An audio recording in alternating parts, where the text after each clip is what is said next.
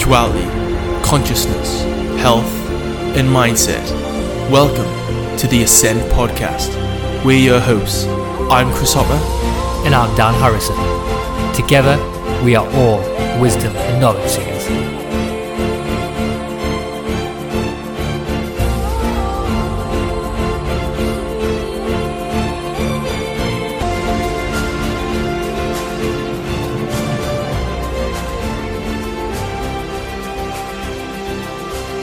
Hey, what is up, everyone? In this episode of the Ascend podcast, we decided to have some fun and an open minded conversation and play around the concept of life as a video game. So, we still cannot completely find a plausible explanation for the nature of our reality, and we may never. So, that is why we decided to have an open minded conversation about the human experience being one giant video game. And the point of this conversation is to just get you to think out of the box and understand that we can never be 100% sure what is really going on in the universe. And just encourage you to have some, some of your own fun thought experiments and conversations about the nature of reality. So, anyway, just imagine a scenario.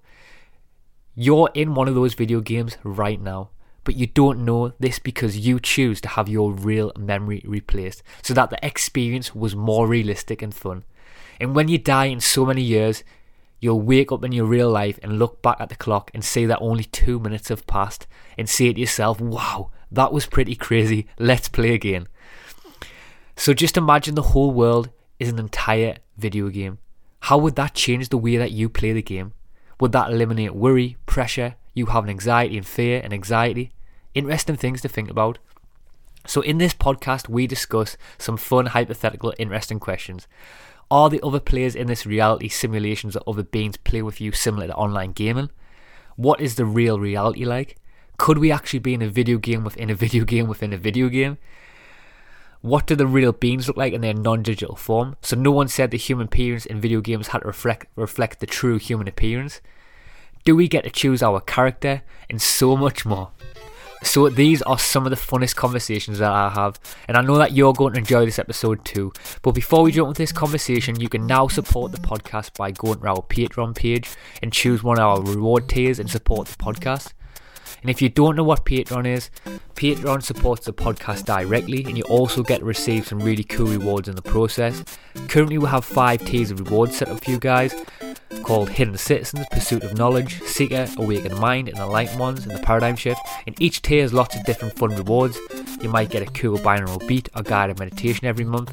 Or why not be a part of our brand new Ascend Conscious Hub or our Google Hangout, where you get access to other awakened minds, including me and Chris, and guests from the podcast. And all this is extremely simple. All you need to do is go to the Ascend podcast website, click on the Patreon page, click on the Patreon link, and help us take this podcast to the next level in this computer game. So, anyway, without further ado, let's jump in with this conversation. Life is a giant computer game. Enjoy.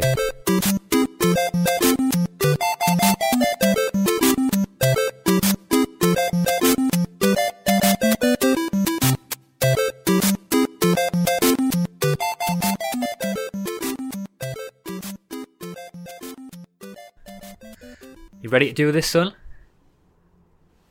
Mm-hmm. Are you sure? I'm all ready and ready, baby. so, me and you have been talking about this concept quite a lot lately, and we've been talking about the concept: is life a video game? And we've had many deep conversations about this, but which is very interesting. We still can't find a plausible explanation for the nature of reality now. Scientists are working away in sheds all over the world, trying to discover the nature of the reality. But the thing is, well, actually, if you do think about it, though, we're never ever going to be 100% sure what really is going on in the universe. And I think the concept of the life as a video game, what we've been talking about, it, it's it's good because you can it people can say it depresses you, but in another sense of the light, it can also make the game of life even more beautiful. Yeah, definitely. I agree. So, technology, as we know it now, is it's a, it's advanced at this an, an insane level, and um, God knows what's going to happen in say like 10, 30, 40, 50 years because we already know the type of computer games that we're creating now. I was actually watching um, do you know the new uh, the new GTA Grand Theft Auto? Mm-hmm. Well, have you actually seen how insane that game looks now? That game is on a complete new level. What's going to happen in like 10, 20, 30, 40, 50 years? What are we going to be able to create? Are we going to be able to create a game in the scenario that we're doing now? Are we going to be able to create a situation, a game where me and you are sitting on two microphones and recording a podcast? Unbelievable that, like, isn't it? it, it? If you actually look at Grand Theft Auto, right, um, I think that's really one of the biggest insights into how we actually play our lives and the video game at the same time. Because there's so much to do in that in that in that video game that we can actually transcend that into real life. I mean, of course, we don't want to steal a car, but you can steal a car. You know what I mean? But it actually plays on people's like deepest emotions and deepest like desires and stuff like that. I mean, that's basically what Grand Theft Auto is exposing that, and I think a lot of video games now they're actually basing themselves on life and real experiences. Like Assassin's Creed, um, I was seeing it where you could actually be a pirate, and you could actually go around and you'd actually live life as a pirate, and you can even like steal from people, you can kill people, and it's it's one of them games where it's like completely vast in what you can do, and all the games right now though, like these aren't like um all Pac-Man games now. Yeah. All games are like starting to evolve where you as player is like this virtual character, which has its like own thought, which is actually crazy. That's the thing as well, because these games now are heading to that to that point where they're going to be pushing on the threshold of like, are the characters even conscious in the games?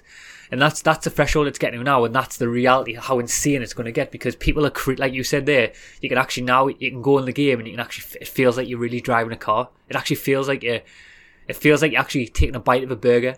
You know what I mean? That's what that's the level that the, these games that people are actually want in their mind. Like people are craving that sense of that game.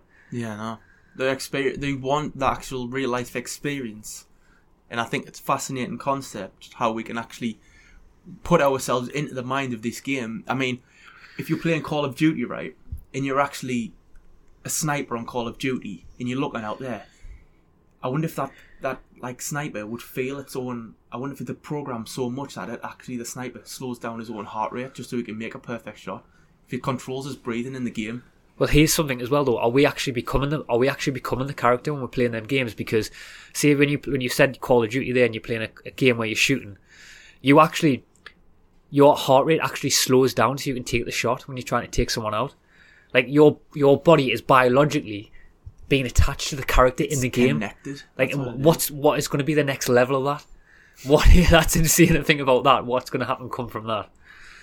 it's gonna it's looking at the point where we can't confuse our own reality to the virtual reality and this is what we're all what all game designers are striving to, to do right now is because they need to reach these levels of of reality in human form and in vi- virtual form because they want the most deepest authentic experience for the gamer because games we're constantly pushing the boundaries of, of games that we need to keep upping it, and then only upwards we can go is to actually the upwards level is to actually diverse the fact that there's no difference between a virtual reality and a physical reality.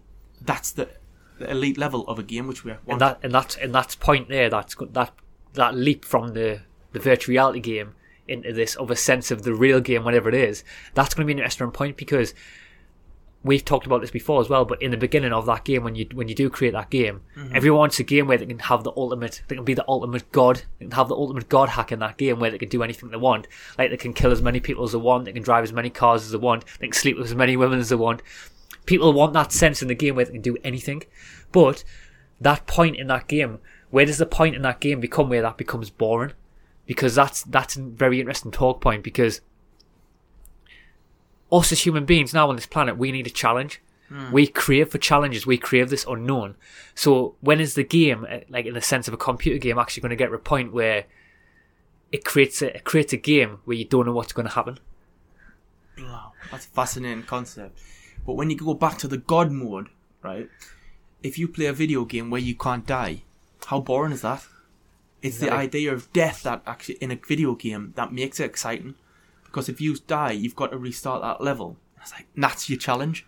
But if there's no challenge accepted in the game, it's a boring game. That's just, all. just like this is the game.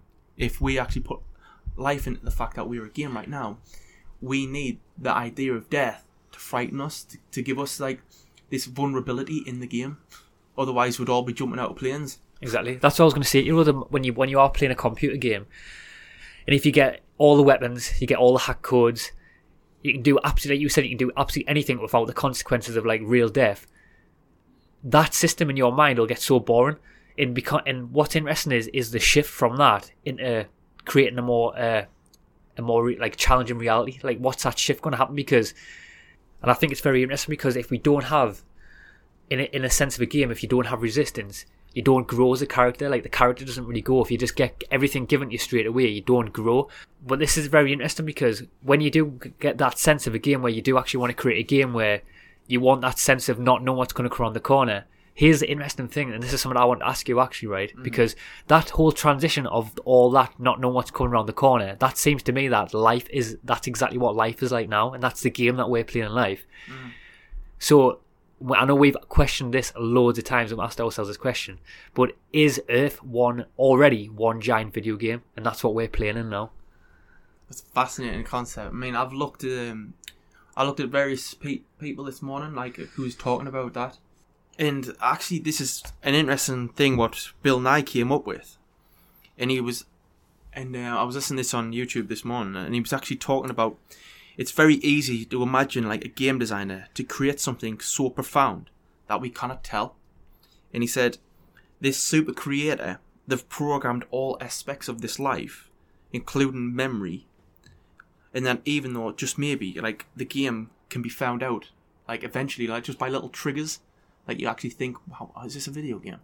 Yeah, and yeah. this is what we need to look for is right now, are these triggers a video game? I mean, the more we watch the advancement of video games, the more we can actually see the advancement of a human being as well. Because the advancements of a video game character, how they're evolving into these like 3D images where we, they're turning around, they can actually walk in different directions. Before, video games were very flat screen and very just used to move right all the time. I mean, yeah. just remember like a game like Mortal Kombat, where it's like one fixed image on a screen and two little characters fighting.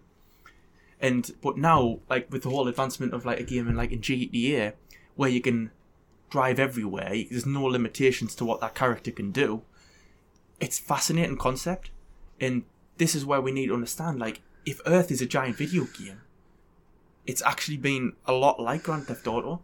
What do you think, Dan? I know. Well, it's interesting when you said the triggers there because, like, them triggers now are going to come more more forward because the advancement in technology. So people are going to actually them triggers are bigger now. When say like, because I know, um, like say like 300, 400 years ago there was like great philosophers. They were talking about how in them days how life was a video game, but the triggers that they were the triggers in their mind that were sparking like them ask them questions are going to be a lot different to the triggers that we're asking ourselves now because we've got more advancement in technology now. So you can we actually we're already playing these highly advanced computer games are basically very similar to the reality that we're living in now. Mm. and we know in our heads now that in say 10 15 years with like VR coming around the corner where you can put a headset on and actually be on top of Mount Everest like that's going to be crazy. How how what's going to be next level of that? Is that going to actually make you make people even like the new generation that's coming through?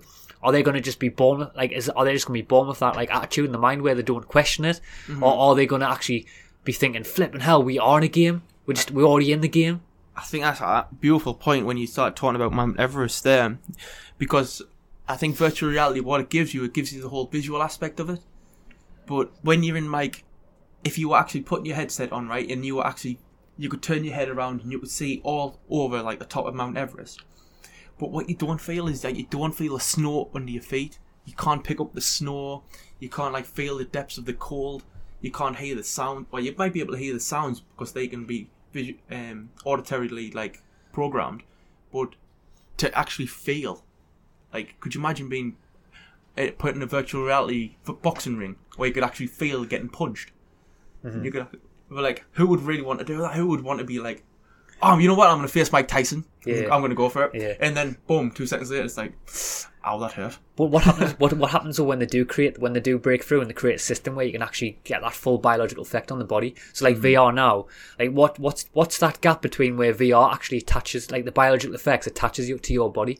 Because now you're playing, you put a VR headset on, and there's undoubtedly now like a biological effect where you get the sense of your heart rate goes up you saw you get your um, hairs on your arms stand on your head when something's scary around the corner. Yeah. You get a shock when things jump out. So already that the game in the sense is already attaching to like biological hardware.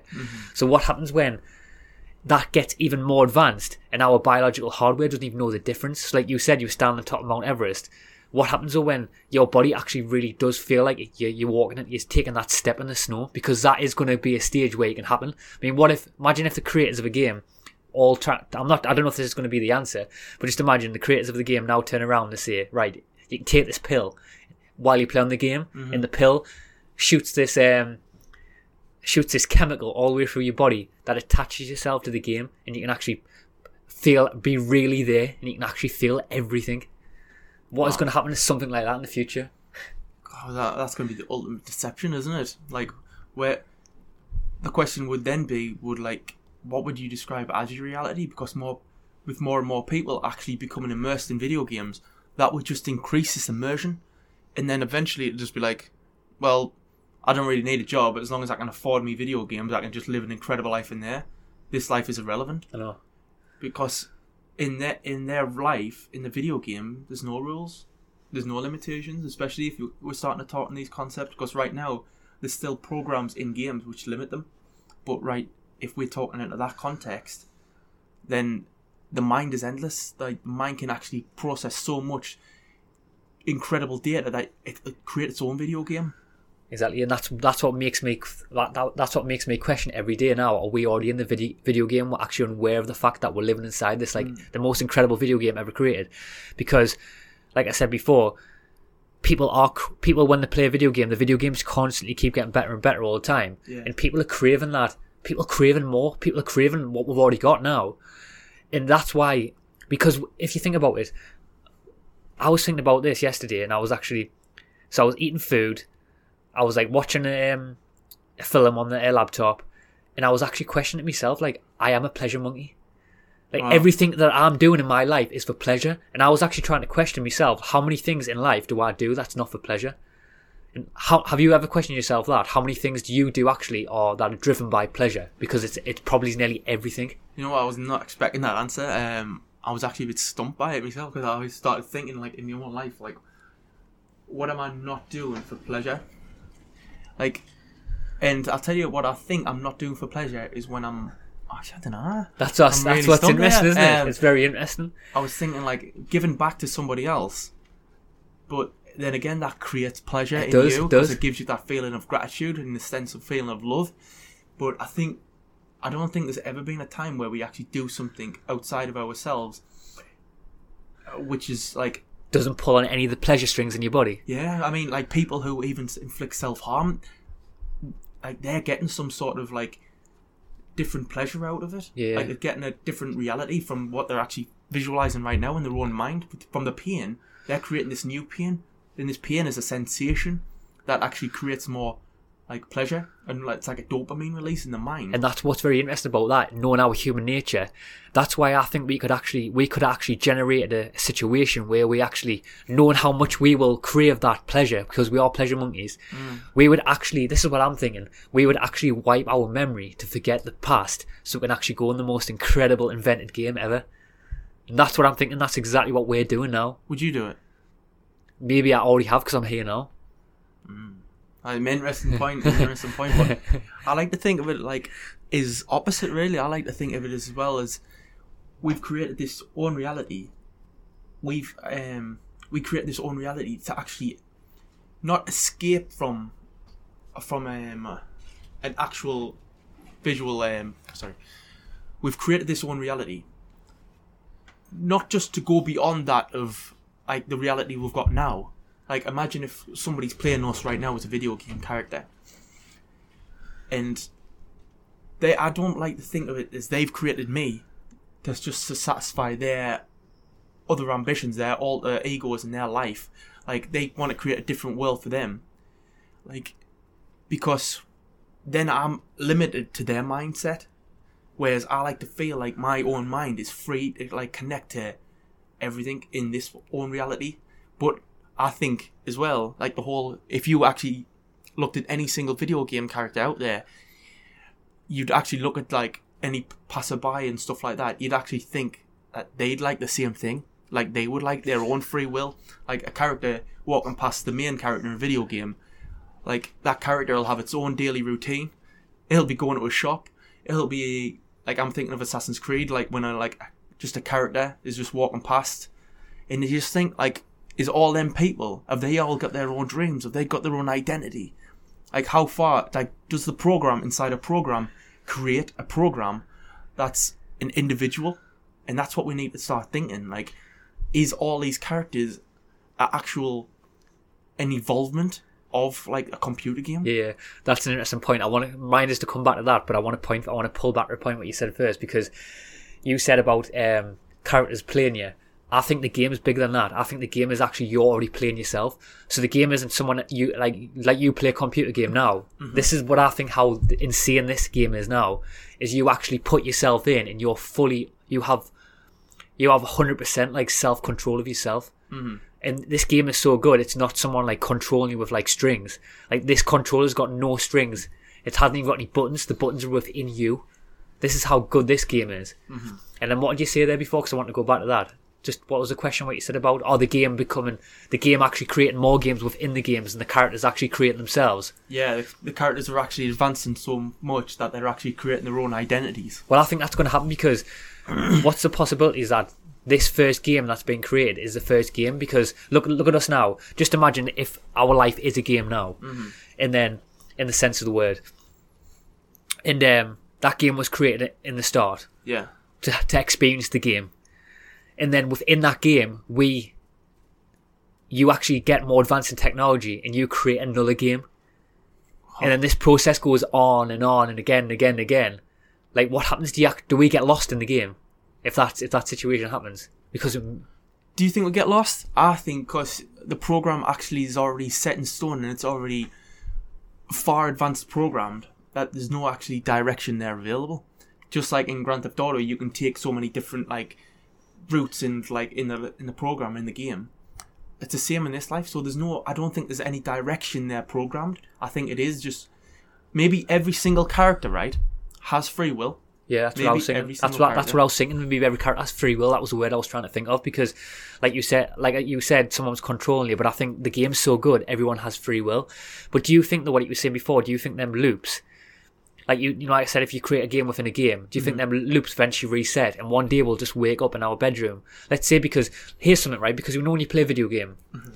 you play a video game right, and hundred years on that video game can pass in like a few days. Yeah.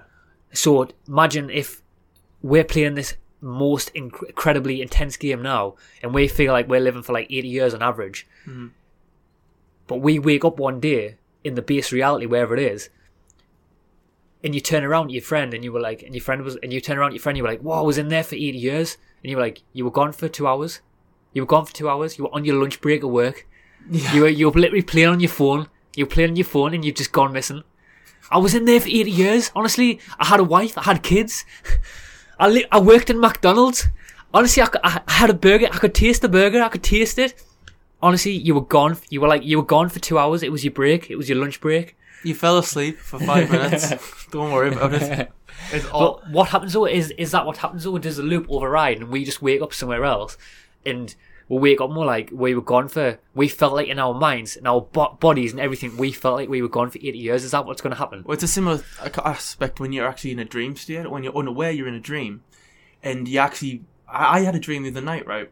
That I was living in this huge, absolutely incredible mansion, right?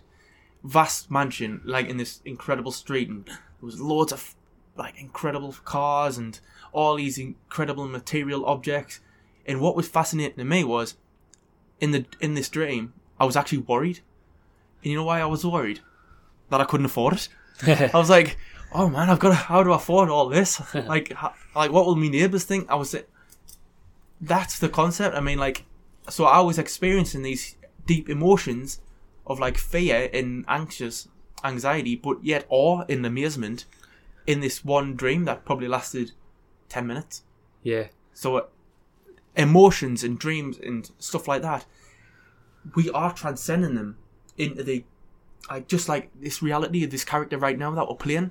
Like, we are experiencing them emotions, so maybe the construct is that through all these different programs or these different realities that we find, maybe they are just emotions. That's what I'm saying. though. that's what, like I said before, pleasure monkeys. That's what we. I think that's why we. If if this is a game, I think that's what we've created. We've created a situation where we want to experience everything to the full, because and that's why I, I. That's why I think the concept of life being this ultimate video game. It is. It is a video game because if you think about, it, we've got no wires. Like I said before, you're completely. You're completely immersed in the game. You can feel everything that's going on. You can step into.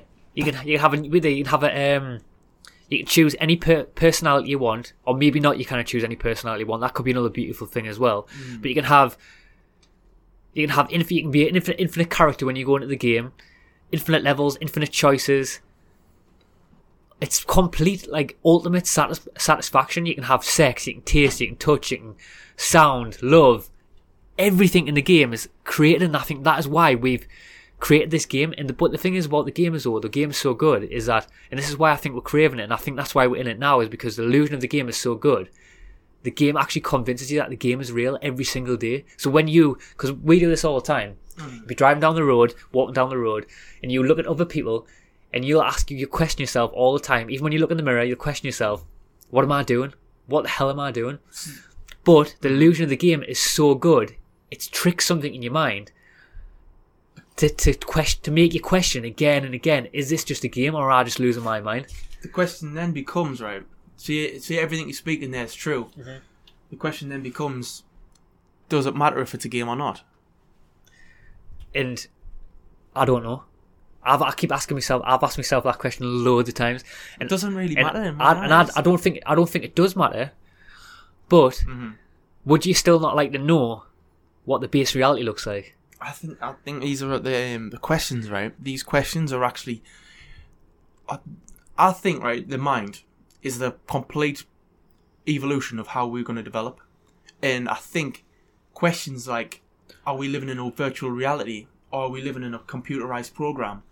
These are actually questions that help us humanly develop as much as we can, because they create our our neurons and they create our actually thought processes, and the more we actually progress as a human being, I I don't think the answer is to find that the um these questions, the answers to these questions. I think it's to find the answers to who we are, and just because we ask themselves these questions, it makes us think like, wow, what else is out there? What else is, and that's that it creates the evolution in who we are because we become like these these uh, knowledge seekers, and it's a fascinating concept because we get to evolve as a human being because these questions adapt us to so many other people who are on the same journey, and this is how how we find find out our next level program.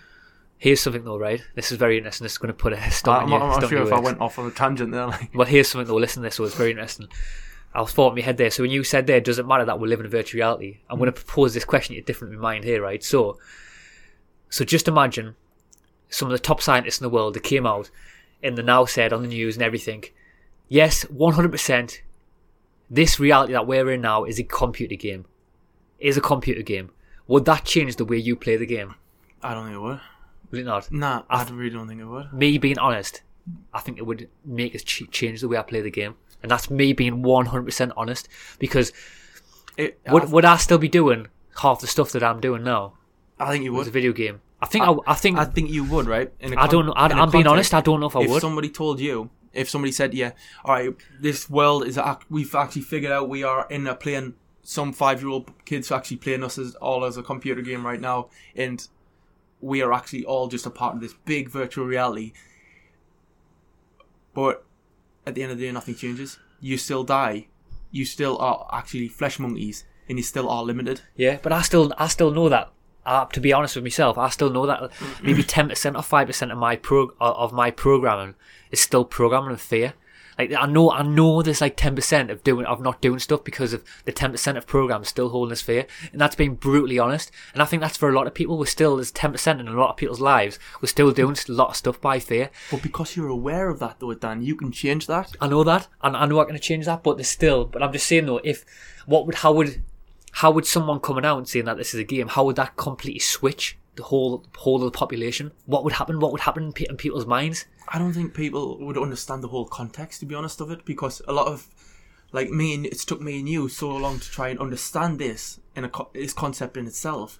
And like you said before, you're still asking yourselves these questions, so you're still trying to get grips with it yourself. And imagine though, if somebody's just who's been working nine to five for like all their lives, how do they respond to this news? Like, they'd feel, well, okay, it's irrelevant. There you go. But that's what's interesting because a lot of these characters in the game are certain it's real all the time in life now. So it, people take things far too, too serious in life, which we know now. But the thing is, with the way this game's set up, Mm-hmm. these characters are spread all over the board. Like just enough characters believing in the believing it's a game, Mm-hmm. right? But here's something I want to ask you. Got a good answer. Do you, here's something I want to ask you though. Do you think that um, there's certain like coding within certain characters that's actually different from others? Because, like you said before, it's certain that me and you have sort of understanding on a certain level that we can actually rewrite that ten percent of fear that's in our minds. But is this because certain characters can actually like like maybe because we have? Is it because certain characters can actually alter their program within the game? I think that I really love this fact, and uh, I just want to jump on a point that you said before. And you know, when we started talking about like, what if somebody, what if you found out this world was a virtual reality? Because I really want to jump back for a second Right. because um, I had a, I had thought of something there, and it was like, imagine if we did find out, like this whole thing is a virtual reality, and people, there's a, people controlling us.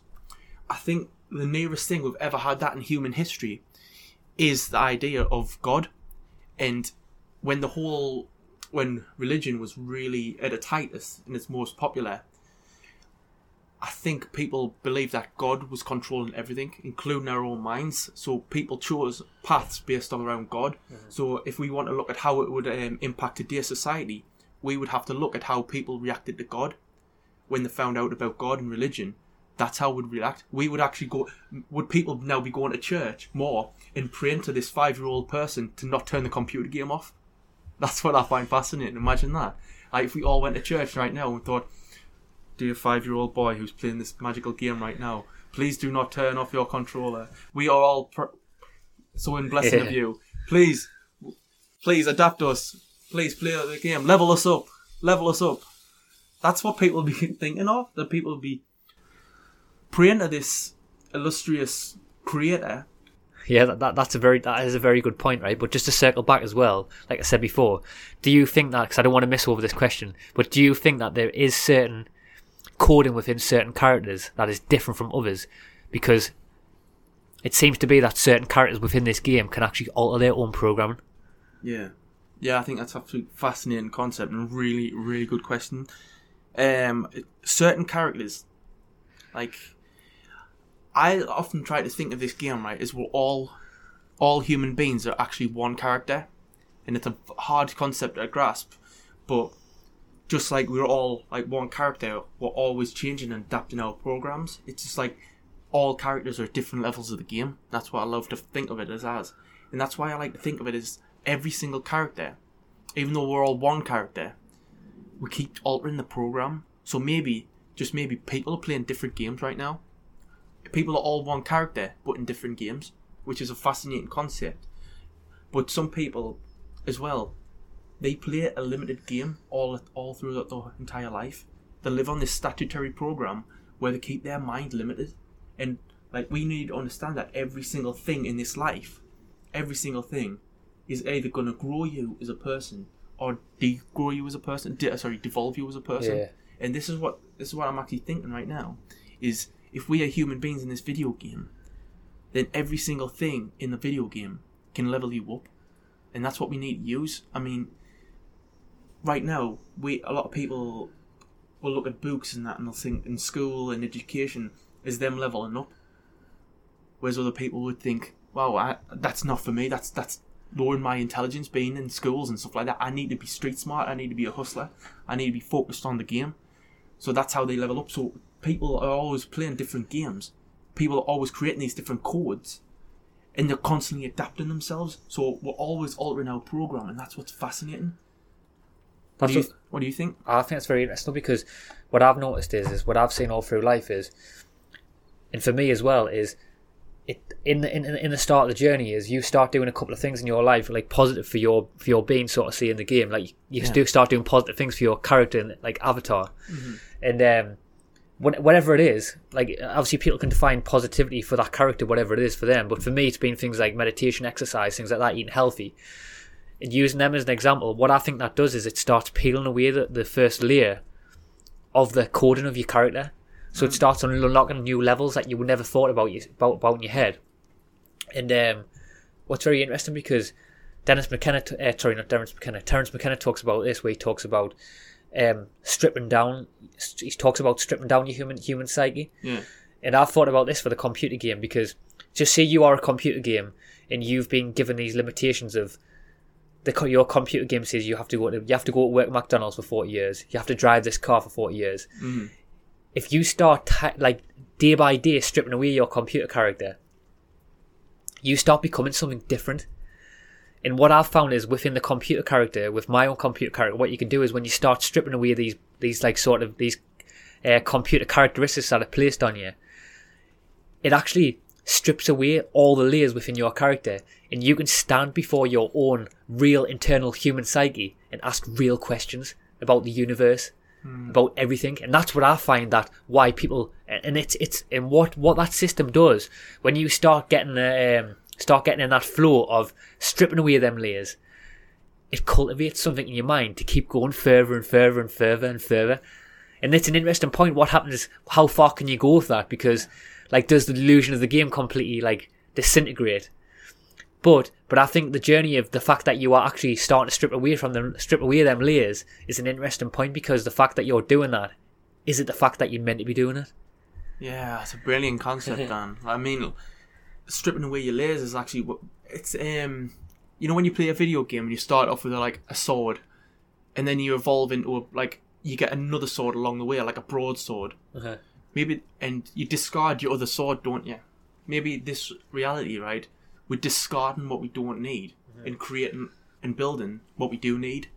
And that's where I was thinking maybe this maybe this life is like this ultimate like obst- ultimate enlightenment obstacle course. Maybe it is that because like the challenges of like you know like the big boss ba- boss ch- uh, big boss boss Big bass battles. the big uh, the big boss battles you get like in a computer game where you have this big boss to fight Yeah. and um the reward you get these like gems and stuff like that and you get this like internal satisfaction in your mind Hmm. but I think the bo- the battles on the battles in this in this game aren't necessarily like a, a big boss. It's the battles of like anxiety and worry and things like that. Mm-hmm. That's the real battles, and that's what the, I think the game's set up for. The game's set up for you. Say if you get angry at someone, it's to learn from what you learn how that has affected you. Because when you get angry at someone in the after a couple of hours after that, you just you, you forget about it yeah. but it's to the, the way the game this game's set up is to internalize them lessons and to learn from them. So everything you do. So you just went to the fridge and you just grabbed like the shittest food because your your base layer computer game is saying to you that that's what you need to be eating. That's good. Pick up the shiny object. But when you um afterwards that is set up. That that that way that game's set up for you to pick up that crap food. It's set up so that you can learn from that. And you see like you get the set you get the sense of the feeling when you pick up that cookie. Oh afterwards oh, i feel shitty. I feel crap but then you can learn from that so then next time you go back to that program in the fridge you can say no i'm not eating that crap cookie i'm going to change my program but that's the way the game's set up i think all, every, I, I think complete every single situation in life is that it's a game set up for you to learn and strive and grow from it that's what i that's what i think It's an interesting concept. I mean, like, as well though, it comes into balance as well. Like, it's. Do you think it's okay to have um, a yin and a yang concept towards like life, where it's okay to have some bad if you want to do, but also to involve the good? i think it depends on the player Do like on the player's mentality. Like, are you a are you a player who just wants to play the game half measures? Are you a player who wants to play the game to the full potential? Because maybe maybe the um, I've thought about this before. Maybe the first um, maybe the player who's and I'm not saying what's right or wrong because maybe the game is to like you said maybe the the game's set up so you've got to enjoy the food like enjoy the crap food as well and, hmm. and enjoy the the good food that's nourishing your body but just think about a computer game. Who who's the characters in the computer game? Who's the best characters? Is it the characters who do things half by half measures, or is it the characters that go like hundred percent full throttle and do everything to their like to their maximum potential? Imagine, no, right? You play a game, right? Straight away, your character starts off on like um, level thirty out of level thirty. So your character starts off absolutely as strong as anything. It's amazing. Like, how do you feel about the game then? Yeah, exactly. Like, do you feel like the game's like like lost its luster a bit? Like, if you're living like if you're going full out- on out in the game, or do you like the challenge of like growing, like evolving each step of the way, like where the journey becomes a story? Because I think the journey becomes a story is a beautiful concept because I've always found video games that you evolve as a character, like games like Final Fantasy, where the character like starts on level one, it just starts as like this basic character, but the That's more the best part of the game, isn't it? yeah, the more the story progresses, the more you find out these amazing weapons. You find out like characters like had their own traits. Like some people like magic, some people uh, drill- drilled by passions and love. And this is what's interesting about Final Fantasy's game is that it actually incorporates all these different measures of actual human life and puts them into that game. And I think if my character on Final Fantasy say started out at like a higher level with like all these amazing weapons and that, and he and it wasn't really balanced in the fact that he had to learn his le- life lessons when he was starting out. The game would like be irrelevant because it, it wouldn't have the shine and the luster that it would have created my mentality. It would have just it would have created the whole concept like, yeah, I'm a beast. I can destroy this game because I'm mastering it now. I'm already level thirty. Yeah, but that's that's why it's that's why it's about the journey. It's like the being on it's being on the journey. The best thing is the journey. There's no destination because you're going to get to somewhere. What you're going to do? You're going to go somewhere else. Like you're going to say, I want to get to the moon. What you're going to do next? Go to Mars. You're going to keep going to another planet, another planet. Just think about the universe. The mm. universe is like there's in within the universe. The universe is just a constant cycle over and over again. But it's about the things in between. That's that's where you learn the lessons. The things in between. So when you're building that computer character, you said you get given like level thirty well, what's that going to do for you? You just get level level 30 mm-hmm. You know what I mean? You need you need to learn the journey. You need to like be level one to go to level two, to level three, and it's in there where you really find yourself. Yeah, and that's where you enjoy the game. That's what I'm saying. Yeah, I'm saying like, like when you learn like, if you're saying like, is it better just for your character to go full out? Mm-hmm. Like, imagine if your character though, like, went full out, like completely kicked ass in this game. yeah, I like- I never, know what you mean Never now. failed, and like you never had that like huge boss battle where you looked at you. Like in my life, the huge boss battle is always like the internal struggle with you, and like even though you level up, the constant battle is your ego and your like con- complete control of it. Like even in video games, you're like, yeah, I'm gonna I'm gonna destroy that boss. I'm gonna destroy him, and then I'm gonna create freedom for everyone in the land. Everyone will be free. But it's like, yeah, right, mate. You can't do that when you're actually at the level you are. Yeah. You need to become a super level to get that. That's what I'm saying. But the way I was talking before is the way I'm talking is is like um is like where I think I'm at, I I'm I am at the game. now- I'm in the point I am in the game now is where I'm starting to like start to understand it's a game. So what happens when you start understanding it's a game? Like do you, when you do start understanding it, everything's a game and everything's a challenge. You can't sw- you can't switch that back off and just hmm. go back to you can't go back to level one.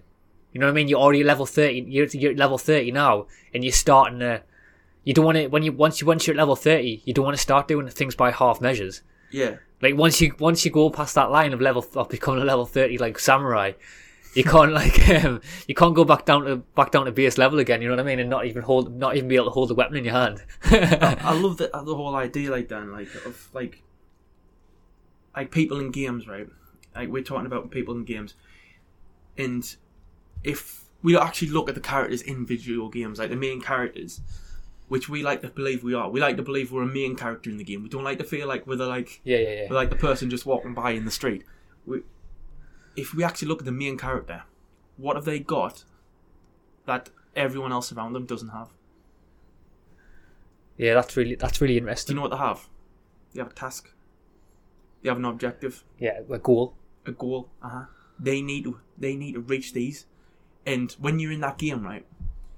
If someone, if there was like um, you've got to get that treasure chest in the game, and inside that treasure chest, there's so many jewels that's going to help you buy all these amazing things to make you like the next level, right?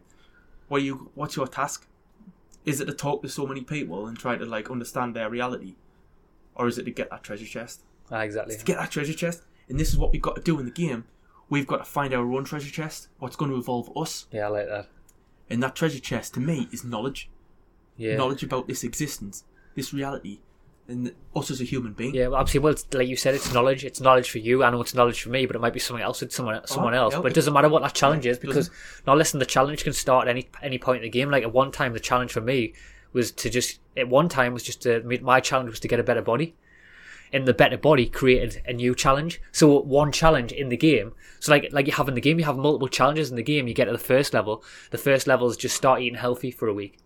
Then the next level after that, you're like, oh yeah, I can do this. This is easy now. Now I'm going to start working on my body, and then that that goes all over the game. And then Yeah. before you know it, like obviously, you, mine and your journey now is to like um, is to find knowledge and seek bigger questions about the universe and stuff like that.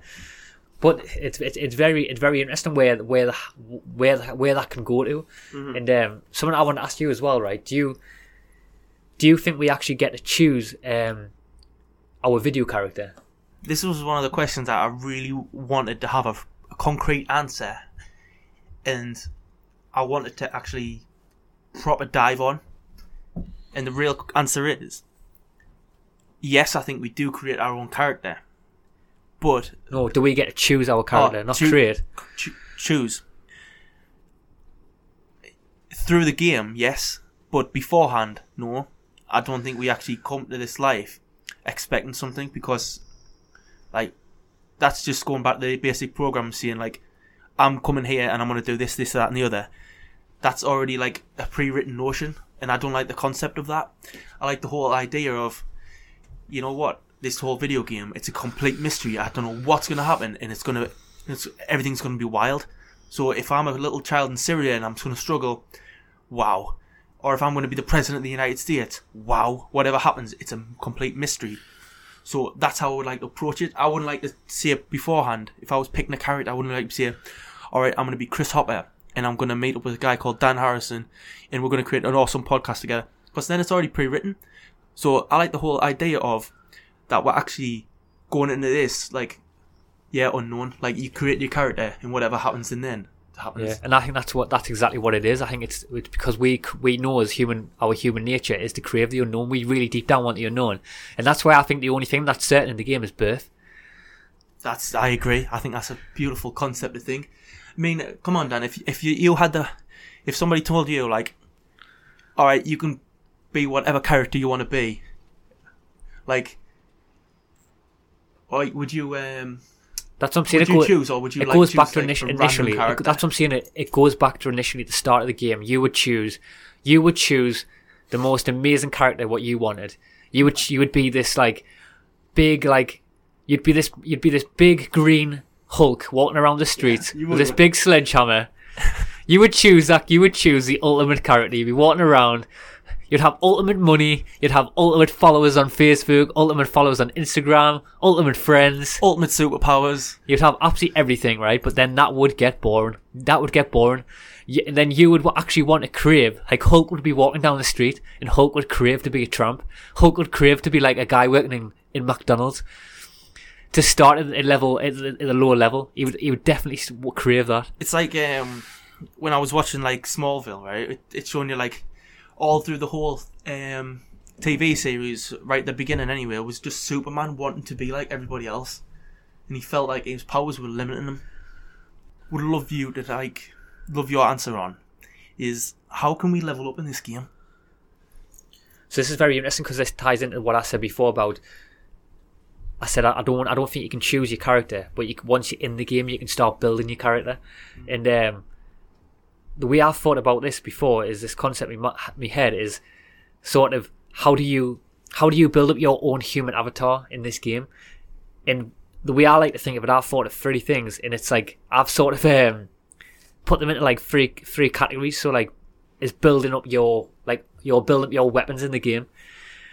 And um, this is a, this is a, a big um, a big like big um, weapon in the game that I've used in my life is belief, like using belief as a weapon, and um, understanding how to utilize the power of belief. And um, for me, in my journey, right, which was a big thing that that I, that, that I did was um, so I read the book by uh, Dr. Joe Dispenza, You Are the Placebo, but also Bruce Lipton, who we had in the podcast as well, uh, Biology Belief. He's got a book about it. But this is really this is an extremely powerful thing because if you you look around the planet now, look at all the best characters in the game. Mm-hmm. They they understand how to utilize the power of belief. Like look at Conor McGregor. Conor McGregor, he's like he's what's he operating at? Hundred percent. He's operating 100% in the game. He fully 100% believes that he's going to walk out there and win every single fight.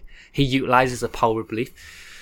But what's interesting about the power of belief is if you look around, there's actual studies out there now of like people using the placebo effect and believing that this like sugar pill, like a fake pill, which hasn't even got anything in it that heals you, actually heals the body. And people just take this like, the use use the pill as a placebo effect, and it alters and switches something in your mind. It uses that to believe that you're getting better, hmm. and people cure themselves from like all like all the sicknesses that are there in the world. I think it comes as well into the deep impact of like human psychology in the mind, where there's a lot of people out there, right? Who I was actually talking to someone beforehand who was like, who was just saying they're getting worse and they're getting sicker and sicker, like really like a hypochondriac. Really, this just saying like, to be honest, like they're making things a lot worse than they are. Yeah, yeah. And even if they got the placebo effect, their whole frame of mind is so down and negative that even they'd still be like, well, this is not doing anything for us.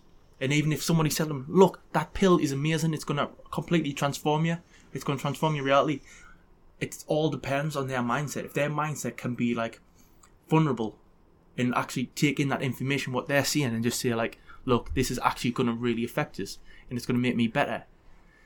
But it depends on their, their structure of belief. I mean, like you just saying before, belief is a huge impact on people's lives. If people believe they are actually getting iller and more sicker, they will actually become ill. I know, and that's worse. and that's what the doesn't matter if the there was a placebo effect or not. and that's what the, the placebo effect does work in because the, the thing is about the power of belief it's not just it's not just biologically which has been proven now of the world by all these top scientists mm. to prove that you can alter your body biologically by just believing mm. but this is also this which i think is going to come more in the future when more technology emerges we're going to actually be able to understand that it's not just internally it's externally so your external world by you just believing in your mind can actually create a certain situation outcome and that's what I really think is going to happen in the future.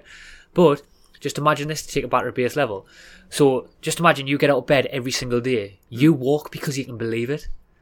Like you step and your two feet out your bed and you walk to wherever you go in the morning because you believe you can walk. You don't even question it in your mind. So imagine, right, if you could switch that switch in your mind to bigger things, that belief to bigger things, Wow. and that just becomes second nature. What will you be able to do as a human being on this planet?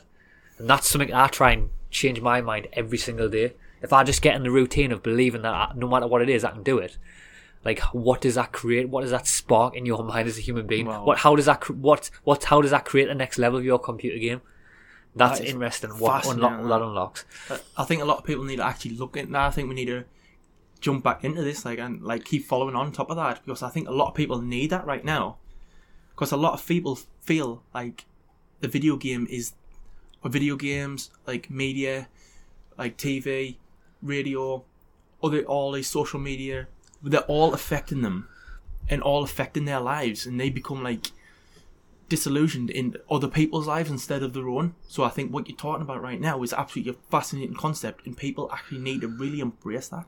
People need to really put down their phone because I actually watched this thing today. It was like Denzel Washington talking about um, who's controlling your life. Is it is your phone controlling you, or are you controlling your phone? And I thought it was a very interesting concept where he actually like thought, hmm, what is really controlling you, and whereas you on your mindset you're controlling yourself, you're controlling your body and your mind. But if you're constantly limited to a, to a device in your hand, then that device controls you, and that device will limit your thoughts because it's always comparing you against other people. That's what I'm saying. though, With the power of the belief, though, you don't have to start 100% of belief. Like mm. you don't have to believe everything that's going to be 100%. You need to start believing. That's what I'm saying. Just five percent, just five percent using daily practices, like for five percent. So you can say like you can start doing some meditation or training or whatever it is. But them, them all them harnessing all them different elements of like all these different practices add up and add to your belief system. So you bec- you start becoming more confident in yourself. You start believing that yes, you can lose like two pounds. Yes, I can lift that heavy deadlift or whatever it is. Yes, I can start um, creating the business I want, whatever it is, you start you start like just believing ten percent. It turns into fifteen, it turns into thirty, and that's not what the power of belief does. It spirals into something more, much bigger. Wow. And here's something else, another one I want to bring up as well with you is um, and I think this is ultimately probably just the greatest superpower of, of any computer character ever in the world, and that's choice. Because you have the ability to choose all the time in the game. Yeah, you do. Because if you think about it, you can actually, and this is what I've, this is what this goes back to what I've seen before as well. But you have with the with um, what I like to do as well in the game is with choice, is actually envisioning choice is a skill because people don't when in your day to day life now. How often do you actually think in your mind that choice is a skill? Like the choice to, to not pick some like some crap out of the fridge, or, or the choice to actually exercise a day, that is a skill. And if you if you change that in your mind and you think yes, choice is a skill, hmm. that changes the complete game for your character in your computer game. Wow. And that's something that I've been doing because if you think about it, we have with the power of choice, right? You have this ability to, to mentally override like all these difficult situations that are, are placed in the game for you to learn from them. So, like I said before, the food choice, exercise, addictions, whatever it is, the ability to choice overrides all them systems. Do you think um, it's going to be an interesting point? You only said addictions there. Do you think it is just as simple as just a choice? Yes. Here's something, right? it's this is very interesting, right? Because I watch it. I can't remember who it was, right? But I watched a talk about this this guy, right? And um, it was a, a talk in front of loads of people, and he came out right, and he says, um, it was like I can't remember what it was. Was some like um maybe alcohol alcoholism or something like that, some some addiction like that. Hmm. And he just went, turned around the audience and he just went, "Do you know how I how I got over my addiction?" And paused, and the whole audience just stood there. He just went, "I put the drink on the counter, and I just choose not to drink it." And that's what choice is. That was someone famous. That. That is what choice is, and that is so powerful Do you know who that was? because that's exactly what choice is. Who was it? I think it was Tom Hardy. Was it? I Tom Hardy was an alcoholic, and I might be a bit wrong. It Might be him. It might be rings a bell. I just Yeah. can't remember who it was. Hi, Tom Hardy. He's actually he went and bought a pint and he had it there and he was like, "That's the last pint I'm I, I'm never gonna drink that again." Choice. Yeah, exactly. And that was it. That was that was his flip switch. People overthink the choice. People overthink the choice. People Stop. like to, people like to feel vulnerable as well. People like to think like there's something controlling them. It gives them a sense of comfort in a way like that. Because as soon as you actually start taking on the whole I'm in charge, you know what happens then? You start getting responsibilities. You start feeling you are responsible for your actions. So when if people like this doesn't sound harsh for a lot of people, but if you're dependent on alcohol, it's because you're letting it. You're actually actually wanting you wanting to be independent on of it. You Yeah. don't want to really take charge of your life because people think, oh, it's the drink. It's it, it's got some kind of hold on us. No, it's not. It's like you, the, you have control of the drink, but you're actually letting it inside of you, and you're becoming like vulnerable. You're becoming like the drink has more power over me than you do over the drink. Yeah. You're limiting your body and mind. That's why you come, keep hitting the nail on the head when you said belief. You've got to believe in yourself, and this is why everyone needs to start believing themselves. They need to start the game right now. The game doesn't begin until you believe in the, in the, in yourself. Yeah, and this and that ties into my third, like me third and last one, like how I've categorized them. The third superpower is attachment, like attaching yourself from the game. And this is a very interesting one because this is something that I've been doing in my life now is attaching myself, and this is an ongoing process. I mean, you, I don't think, I mean, I, I don't know if you're ever going to get to a point in the game where you're going to attach yourself from everything in the game. Hmm.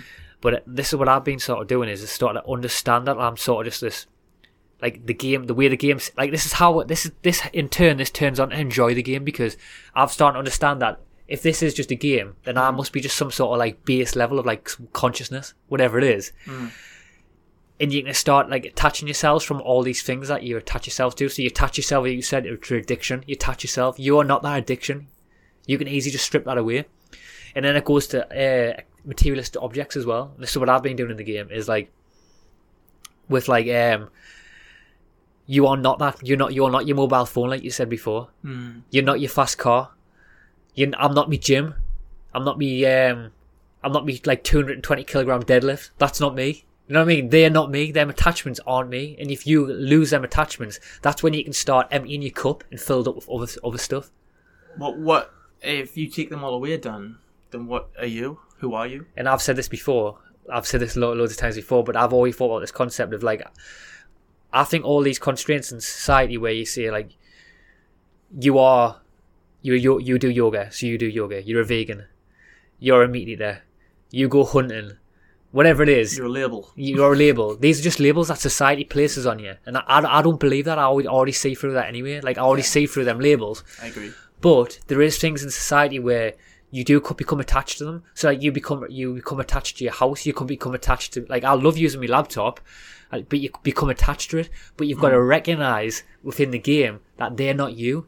If they were just gone tomorrow, you've got to be okay with that. Yeah, it's like people attach themselves to exercise, and it's just good exercise. And some people need to start like becoming more physical and start need exercises. But if you adapted to exercise and you become your whole identity, oh, I'm Mr. Exercise, I exercise all the time. What happens if you get injured? Exactly, and that was that was a big thing on my journey because everyone used to, everyone used to, and this still happens now.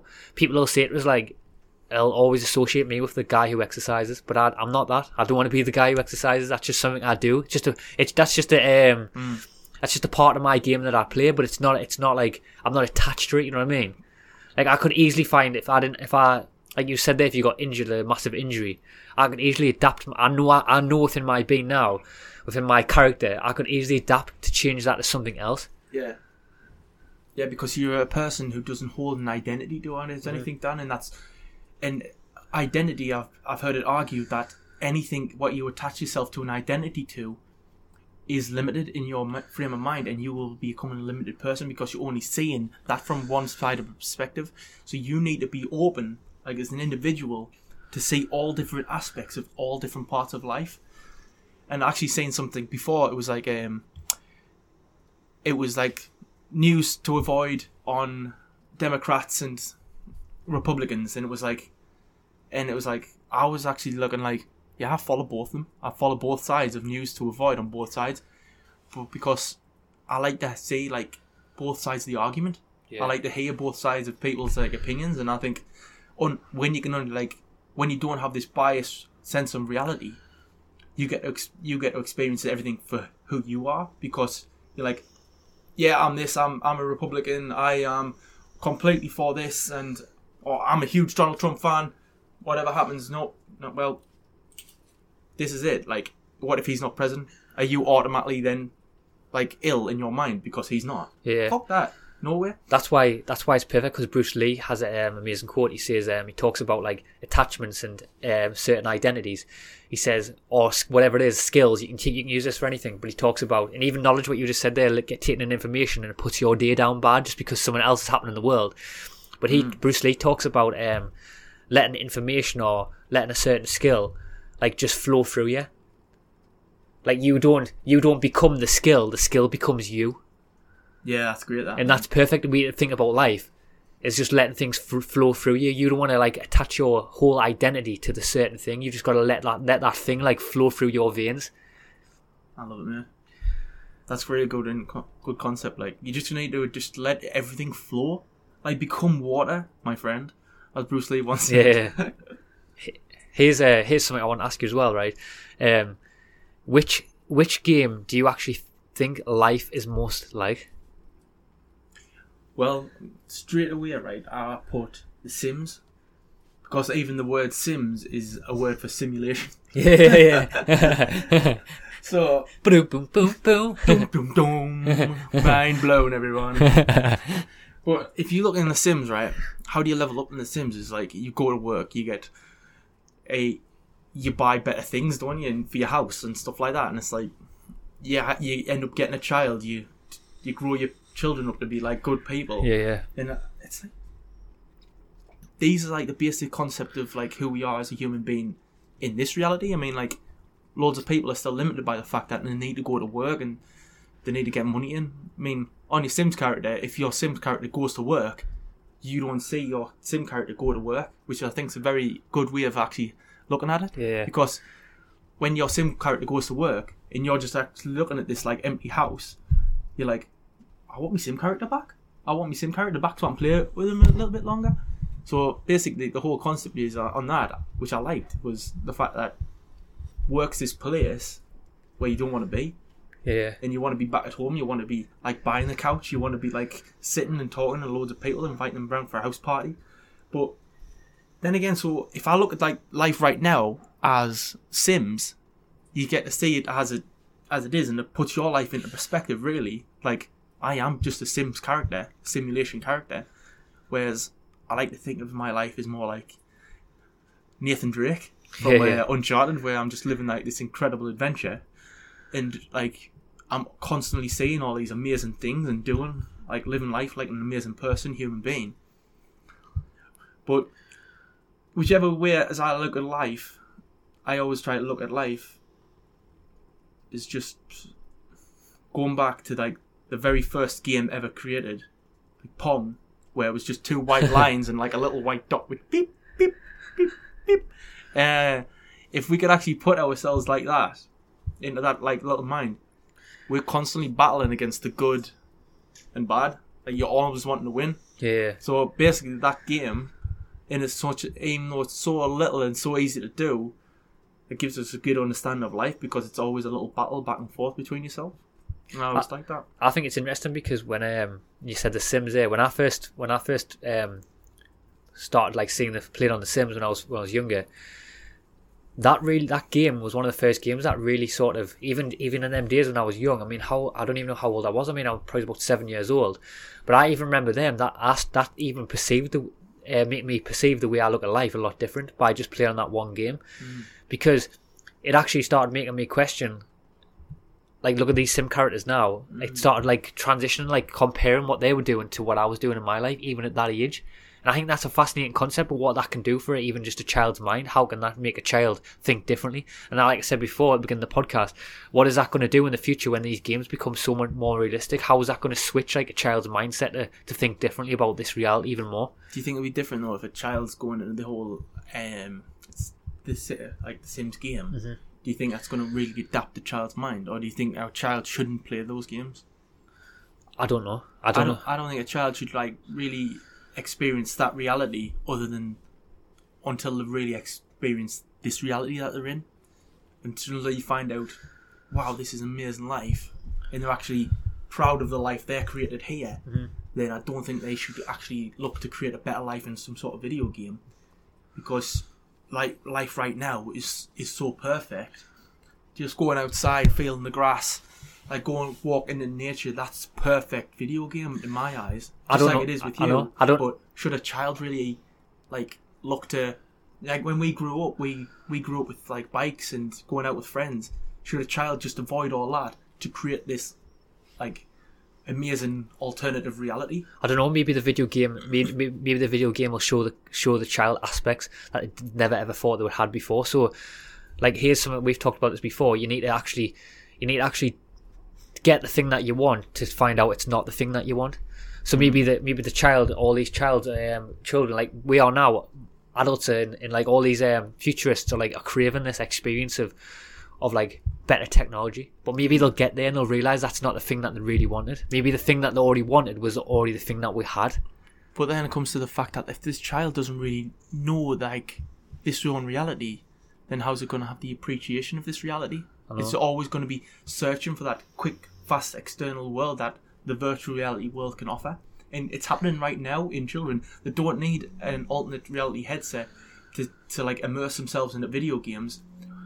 They're actually doing that right now. They're actually loads of children right now are actually immersed in video games and they become their character. Like I've seen children smash up computer games just because some somebody's killed their character and stuff like that. Yeah. There's actually um, one child went around and killed another child because their character was like like destroyed on a video game or something like that.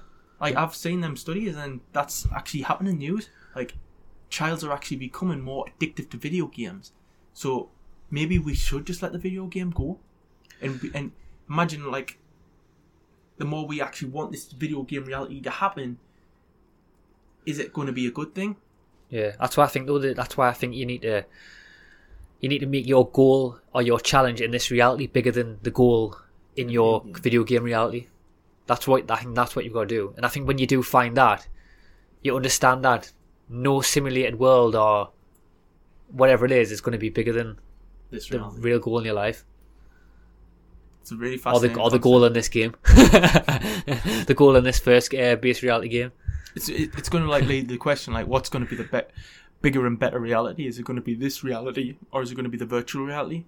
because it'll come it'll come to a point in a virtual reality where the mind is actually going to take full control of the game. That's what I'm saying. though, but Maybe we are questioning these things, but we're already in the virtual reality, so we're questioning: Is it right a child creates a virtual reality? Maybe we already created this virtual reality that we're in now. So then, who are we to sit here and say? Should the child be creating a virtual reality? We've already put out. Maybe we've already put ourselves in this game. Mm. We've put ourselves in the game a million times, and we've got lost in the game a thousand times. yeah. Who are we to sit here and say? But until there's, I mean? until there's proof of that, Yeah, yeah. we can't really can't really take anything for granted, can we? We have, to, we have to keep living like how we are. Do you think these thought processes can lead?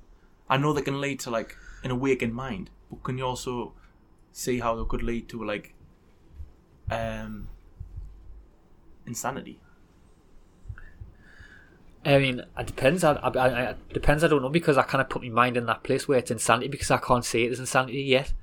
Yet, maybe not yet. You know what I mean? Because I could just imagine you in a white coat, like yeah. it's a virtual reality. It's it's, a a, virtual reality. Don't put me away. no, I already, already, already think. I already actually, me personally, I, I maybe that's a. I'm not closed-minded. I, I personally think that it could be that. It could be the game anyway. I don't know, but I think that's the beauty, the unknown of what it is. But you can get lost in. But I can also, I'm also. I'm also saying to myself, yes, this is a virtual reality, but it's also, it doesn't make me go insane. It actually makes me laugh. It makes us like, it makes us understand that if this is a game, like, should I be playing the game differently? And that's what it's asking me, and I don't think that's a bad thing because I think everyone should be asking themselves every single day, how can I play this game differently? Yeah, Even if it's not a game. But I'm thinking about the concept of like if people get so lost into questions, can that lead to like insanity? But I think that comes back to building your character because if you build a foundation of a character where, like the four pillars of health, you have a character. So you have your, you have like health, you have um, your mind, you have like spirituality, and you have your spirit of your body, whatever it is, the four different mm. pillars, whatever the pillars are to you. You can always go back, like say if you you start going insane, you can always strip back to them four like foundational levels, and then four foundational levels are always there for you all the time. What's interesting to me is like when you say that is like all the people. There's many people right who's been classed as insane throughout history. I mean, the person who invented the the radio was like classed as insane. You know what I mean? Like Yeah. the whole idea of transmitting transmitting waves of like music and energy, like out frequencies out there, and it's like that guy's insane. Lock him up. Yeah. Because that, that That's- whole concept hadn't even been done before. Yeah, that's a fine line. That that word of it, of like who was insane and who's not insane. Like the person, like when the first person who was actually con- predicted that um, that the world was round, they were actually classed as insane as well. yeah. And maybe, like, maybe if we say to someone like, "Whoa, you're insane. Calm down." Maybe it's like maybe we need to become insane.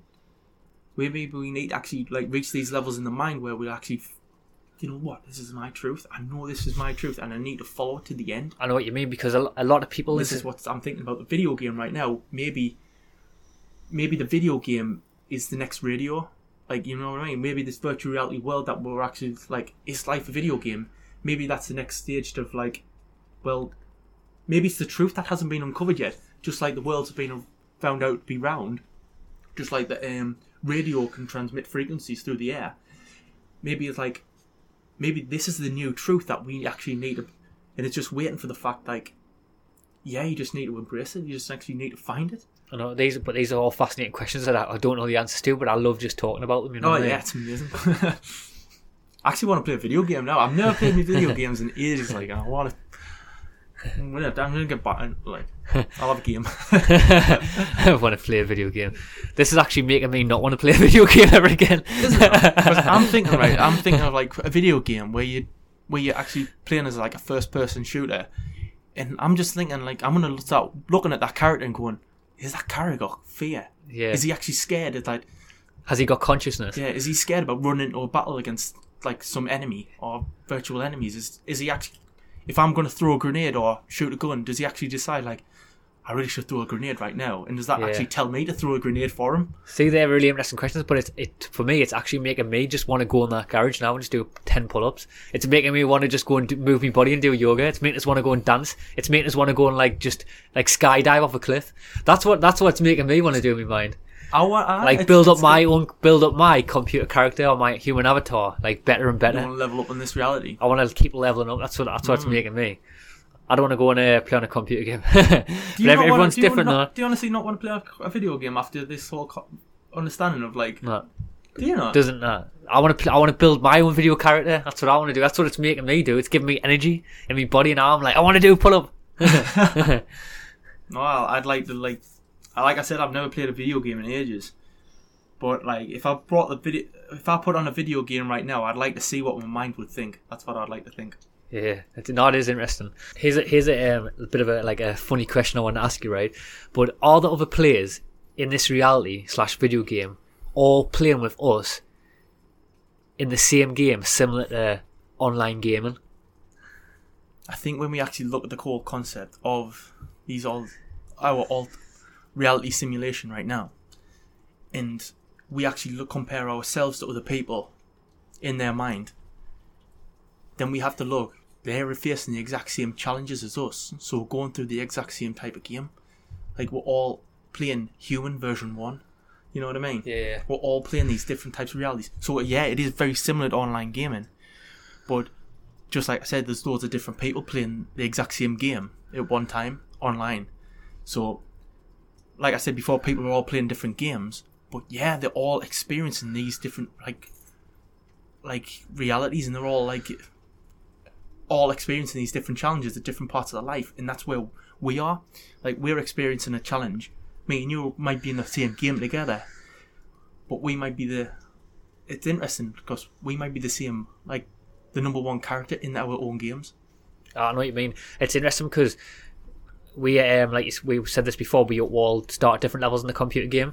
But the guy who starts at like, um, say whatever it is, I don't define how you define the levels, but just say the the guy who has um, who starts at the level where he has all the money, he has like uh, he's born in a rich family, whatever it is. He's gonna have his own challenges to deal with in that level. Just the same as the guy who's a tra- who's like a tramp living on the street with no house. He's also going to have different. He's going to have different levels, but ultimately, it's all going to be in the same game. They're all playing the same like online streaming game. Oh, I know. Just different challenges and different quests within the game. Just like when you play an online game with your friends. Um, your friend who's f- like similar to you can have like he can have a complete different mission or a different quest to you, Oh, I know. and that's what that's what exactly just what I think it's like. it's an interesting concept, like.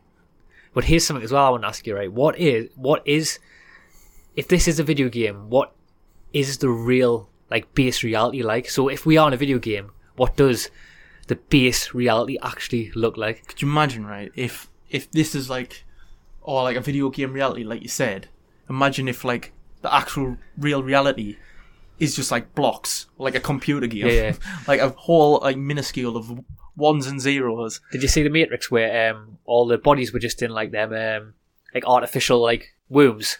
Yeah, yeah, it's fascinating because that's so the Matrix itself. It does open your eyes to these different, I think, ideas of thought about what is actually the world going to be like if we do unplug, is to say, and.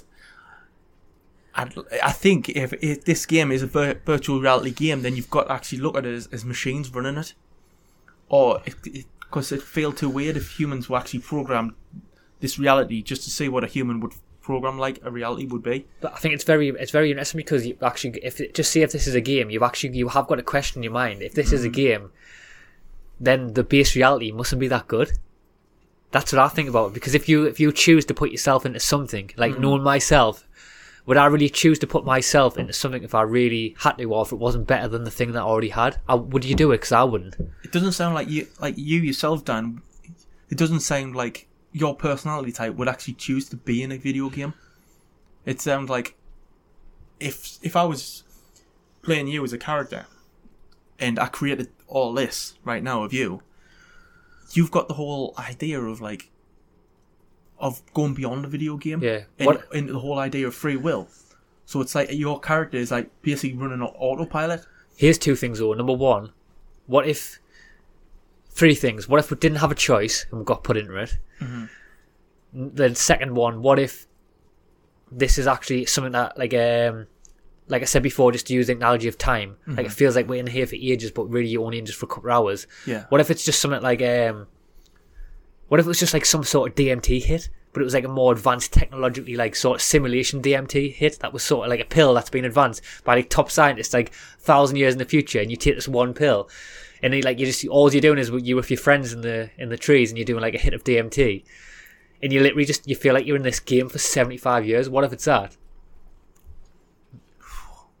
then we eventually all wake up. And here's another thing though. What if it's this as well? Because I've thought about this, and my dad said this to us, right? But what if, like I said, what if here's another one? What if if it's um if or everyone in this playing this multiplayer online game now is actually all sick and ill, and the only and you you're going to be dying in the base reality, and the only way to actually experience like the last days of your life to the full because your your base reality body is like um got disease and like uh, what's the word? It's um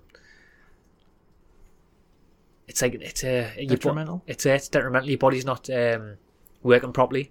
Like what if you like you've your, your disease is so bad you can't use your physical body. So the only way that you actually like live out your last couple of like last couple of years is to actually like put yourself into a virtual reality and live out the, the rest of your days to your full. Like, And that's a that's a horrible way to look at it, by the way. yeah, it is. Like Earth's just one big mental hospital for all the sick. But the thing is, though, as well, like Dan, like the whole, the whole idea of the universe, right? Is is that there's so many possibilities out there, that, and the alternate theory is that we've actually the past life theory is that we'll keep doing all these lives over and over again. That everything's already happened millions of times over. Like everything, like every single possibility of life is already happened. That's what I was going to say to you. How many times have we actually played this video game Millions. over and over again? Absolute millions. Exactly. It's, it's How many like- times have we had this conversation? This is probably about First. That's what it's interesting. Is it the first? I know. I Is know. this the first time we were actually communicating right now? Like Digglebop. Is that the first time I've said that? Bloop. Because I thought Bloop, bloop, like that word that that word that I just said there that just came like straight out my head. Like I thought that's the most random thing I can think Yeah. of. That's me, that's me going against the program. But is that me beforehand already said that? Just trying to think of the exact same thing. I said this to you before as well, right? But what happens if? Because I've thought about this. So what happens if we create uh, another video game within the video game? Like, do we get lost in that game?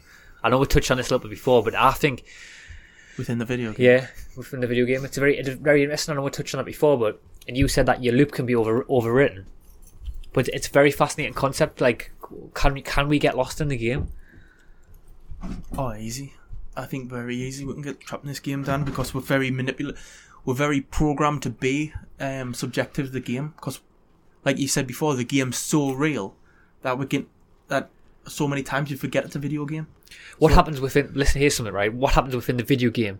Like we had um, Aubrey de Grey on the podcast talking about immortality, like curing uh, aging. What happens within the game if you cure aging? Do you stay in the game? If it's a game, that's a fascinating concept. you do get. Uh, I mean, um, you've just extended the game, haven't you? Really, you've you, Exactly. crea- you created this new game. But what if you can extend the game forever? Like, will it, that will make that then you'll be lost in the game if it's a game. Yeah, you would. That's fascinating to think about, isn't it? Then it, maybe it's like the whole concept of death is like, is you completing the game? Maybe you've already completed the game if you die. I know it's fascinating, but here, here's something as well because I thought about this. Right, what do what do the like the real beings look like in their non-digital form? So like, no one said that the human appearance that we've got now in the video games is actually reflect like the the base the base reality. Mm-hmm. So what do what do like the base reality human beings look like, or think- whatever you want to call them, or whatever if- they are? I think if we look beyond this whole, this form right now that we're in, what would want to create a human? What would want to create this type of existence, right? If what would, in my eyes, something that would not, would not have this experience, would not have emotion, Yeah, yeah. not have physical understandings of the like the workings of like neurons in the mind. They'd want to have they want to know everything about imagination, creative thought, everything and what that screams to me is machine. It'd have to be in my mind a machine that's running the program because it'd want to know all aspects of human because humans are by far the most fascinating creatures on this planet because the whole idea of what we have is our own conscious thoughts and the millions of different thoughts we have throughout our life. Like even every breath we make is different. Every single breath, we're never going to get that back. How that concept is too much. It's uh, it's the ultimate co- ultimate um, part of life, what we need to experience, and and how do you replicate that? You create something like this world to find out humans' true emotion Yeah, trying to find out you try to find out how stupid a human can actually be how smart a human can actually be, Yeah. how strong a human can be. You want to know every single factor about a human being, and the more the more you understand human beings, you understand like one thing. Every single one of us is completely different, completely made up. My thoughts, from uh, my understanding, will never be repeated again Yeah. in all of human time. There's not going to be one person who's going to, who's going to come back and play Christopher Hopper 2017 version. Nobody. In my mind, I think that's a beautiful concept. But why would someone create that? I liked how you said that. Why would someone create that? And that that does raise loads of questions. And in my mind, I've got two things. So my first one is just imagine we are like in the cosmos or wherever it is, and we're like a swirling like ball of like consciousness, just swirling around like all these blue multicolors. You'd want to how how boring would that be? Like, what what would that be? The ultimate game? Would it be the ultimate satisfaction? Just like swirling around, knowing everything, knowing all the mysteries to life. Nah. Nah, you would crave the experience of what we've got now. And another thing as well is, is just imagine, just imagine us in the future, like we, like God knows what's going to happen in the future with our with the human race, or God knows what's going to happen in this video game. but um, just imagine we create like every single, we create we we um we master every single situation, every human emotion, we master every single mystery, we'll understand every single aspect there is to know in the universe. What would Yeah. that be like? That would be so boring. So then you that says to me you would crave the experience of what we're doing now. And if I was if, if I was a, a being that knew everything, mm-hmm. that's when I would go in this video game, and that's when I would choose to go in the video game because I'd want to experience back to that base level of the unknown. Because I know my life now is of that of the level of what's the most if I really if I really ask myself honestly what's the best thing in life and it's the chasing the unknown asking questions but if you have all if you have all the answers what what what are you going to do then Yeah. what do you do then? That's the real exactly, question. Like, exactly it's- what it's- then do you do so then do you do you create a situation that we have now and you give yourself a form of amnesia and you put yourself back in the best ultimate video game ever created we're right where we are now So that you kind of think like this is a holiday. It's like Yeah. a holiday for these like beings to like just experience this. Oh, you know what? I'm going to experience Earth. Like I said, like I said in the uh, Seasons of Life podcast, I said maybe one day we were just, we were just like wherever we were on a different planet, and would one day we just decided, today, mom, dad, I'm gonna go to Earth. I'm gonna play the character Dan Harrison, and I'm gonna play the character Chris Hopper. Wow. I might be a boy, might be a girl, might be an animal, might be a tree. I want to say something as well, and it's actually something that really makes me think as a human being in this planet right now is like the odds that we're actually here right now, not in a virtual world, Even the odds that it's a virtual world is Yeah. still amazing. but yeah, but lis- listen to this, like the odds that sci- what science has actually predicted for right now is human being to be a human being right now on this planet, and where we are, even just being alive, is 420 bi- trillion to one. Is that you were the actual sperm and that day, and you weren't just like wiped away in a tissue, Yeah. but you were that sperm and that particular day that made it to that egg, or a sock. beat all the others, beat all the other millions of sperms. You beat it, and you actually played this game. The fact that you're here right now is 420 trillion to one. Think of that in a concept. How spiritual is that? Know. How beautiful is that? And we need and understanding. If you really look into that understanding of that concept, we are the ultimate spiritual beings because we have broken the odds of this game over 400 trillion times over. Exactly. We we are the ultimate level of the game, and that's why I like to think of it as maybe maybe we are the first of this generation. Maybe we are, and I love the fact that I'm the one who's done it. I'm the one who's made this race. Yeah. That is amazing. No, that's an absolute amazing point. And I, I don't even need to say anything else on that. that's, that's a brilliant point. But here's something as well that I wanted I wanted to ask you, right? Because I, I remember I said, yeah, before we did this podcast, I wanted you to go away and um, you give me three challenges. I'll give you three challenges. And um, the, the way I've done it as well is where I told you to go away and do a like an easier challenge, an intermediate challenge, and a more harder challenge. So what I've done is I've put mine into, I've, into terms of like the video game. I called mine first one. I called my first one recruit. I called the second one veteran, and the last one legend. So um, this will be very interesting. This to see what um, Right. what challenges we've got for each other because This is going to be so funny. But I'll tell you my first one, right? So this is my first challenge, right? That I want you to try and accomplish in your new human avatar after we leave this podcast that you're going to create. So, like I said, I've got recruit, veteran, and legend. So my first easy challenge, I want you to go to Barbados and swim with sharks. in the the second one, I want you to go to the moon. In the third one, I want you to um, dance with dinosaurs. no man, right? Anyway, so the first imagine that man. Right. Anyway, the first one. I want you. This is very interesting. This right. I want you to draw a self portrait as accurately as you can of yourself. Damn it, that I've got the same one.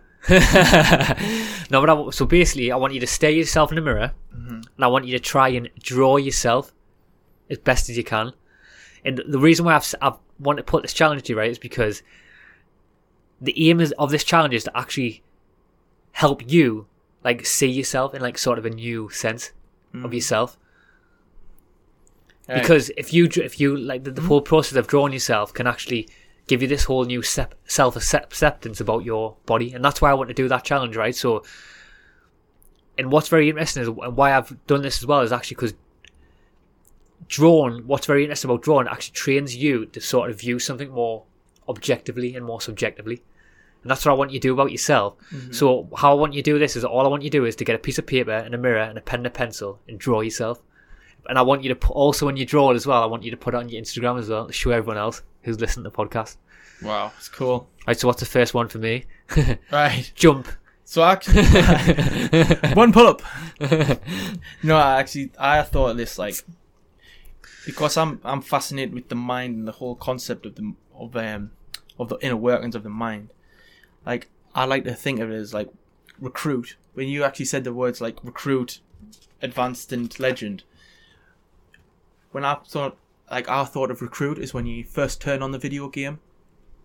So I want me like you, sorry, I want you to understand each workings of your character to the extent because straight away when you turn on the video game, what do you want to do? You want to move. You want to like move forward, back, forth. You want to understand the character 1st mm-hmm. and this is where I want you to come in. So I want you to already understand what buttons work for this game of yours, what triggers Dana Harrison's buttons Yeah. to make you feel alive in this game, and that's your challenge one. Yeah, I like that. And I think as well, I think I'm actually, I think a big part of my journey is, is I'm actually understanding that. That's what I'm trying to do. This is a computer game, I'm actually trying to, the way I'm trying to see life is I'm just trying to understand how the buttons work properly, how the controller works properly. Right, I'll give you my second one. So my second one is veteran, right? And this is something that I've been doing, and I wanted to try and make you do it as well because I, I know how much benefit's been in my life, right? But that's I wanted you just to literally dance for an hour on your own by yourself because this is like obviously through my journey when I've been dancing in the morning, I know how like beneficial it's been for been for my life. But the thing about dancing is one of the best ways to sort of reach this sort of peak experience in life. That's what I that's what I think because when like you said before in a podcast, this has always stuck in my mind. But you said when your body's in motion, so is your mind.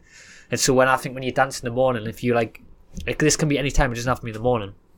But when you when you do move your body, it unlocks something that I don't I can't fully uh, fully explain. Yeah. So what I want you to do is I want you just to to create a playlist on YouTube or Spotify, whatever it is, right? And find an empty room, turn the music up, and just like let your body dance and move in whatever direction you want. That's what I want you to do. Oh, I like that, Dan. I do like that. So I've put for the advanced level. I've said here. I've wrote these down. When you're at the advanced level of the game, right? You're at this point in the game. You know the buttons. Like you become aware that money is a part of this game. It's crucial to the game. So is a healthy body and mind. Like they can help you level up faster.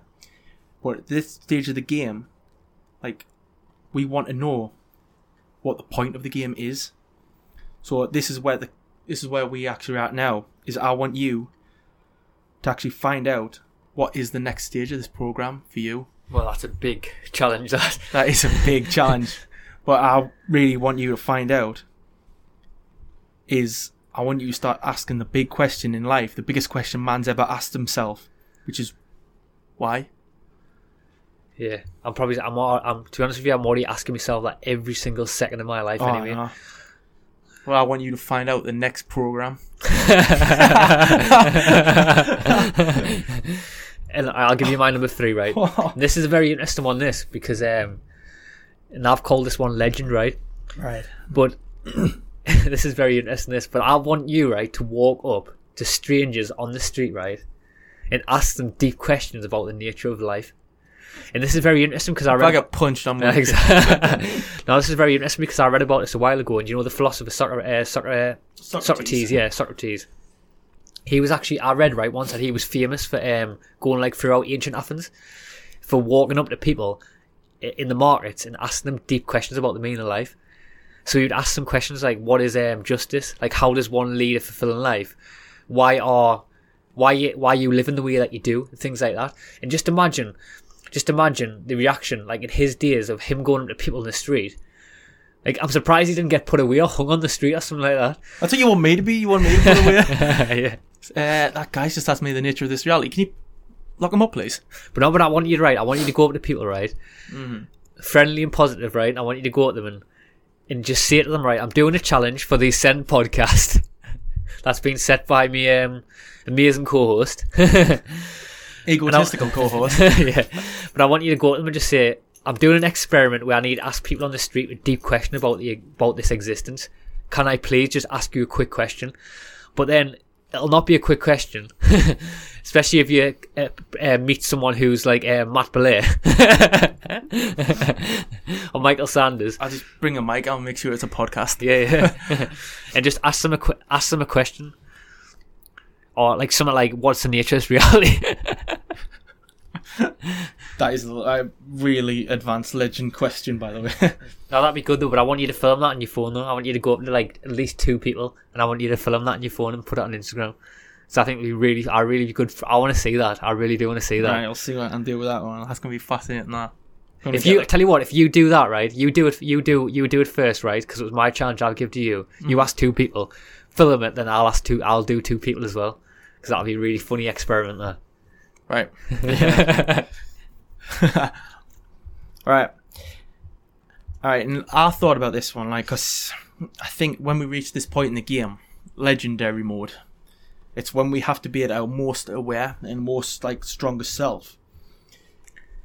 But we have, like I said, we have to be the most aware, but not by the external world, which you are actually quite, um, you avoid quite a lot of the external pleasures in life right now.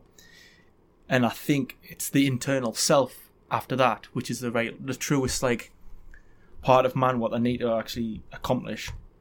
And I think what I've set right out here is that the the ego is the overwhelming self of like when you reach a le- level of mastery, your ego kicks in, your ego starts to take control. Not yours personally, like I'm not on about you here. I'm Oh, my talking about this ego, my ego, all the time comes in all the time. And I think this is the most deep at the point in life right now when you think you've got the game a bit more mapped than the rest of them, where discipline and composure is more needed. So I want you to take into account, I want you to be aware, and I want you to write down each and every time your ego kicks in. I like that. It's a good challenge. That. That's that to me is the ultimate challenge. And that is the ultimate challenge because I don't think I've got enough paper. I like that. Like, I think we should we'll wrap that up now. But that's been an awesome podcast. thanks, guys. Peace and love. Boom. Thanks so much for listening to the podcast. That was such a fun conversation. And just before you do go off into the world and level up your own computer character, we'd love you guys to help us level up our characters by supporting the podcast. so, anyway, if you would like to support the podcast, please check out our Patreon page where we have lots of fun rewards set up for you to receive. Some of the rewards include guided meditations, binaural beats, spiritual obstacle course, private online community, Google Hangouts. So please check them out and see if any of those could add to your human computer character. so, anyway, we'll catch you next week in the next episode where we go deep down the rabbit hole with a previous guest we've had in the podcast called Gavin Nascimento, and we delve deep into his spiritual journey and his journey with the plant medicine ayahuasca. Peace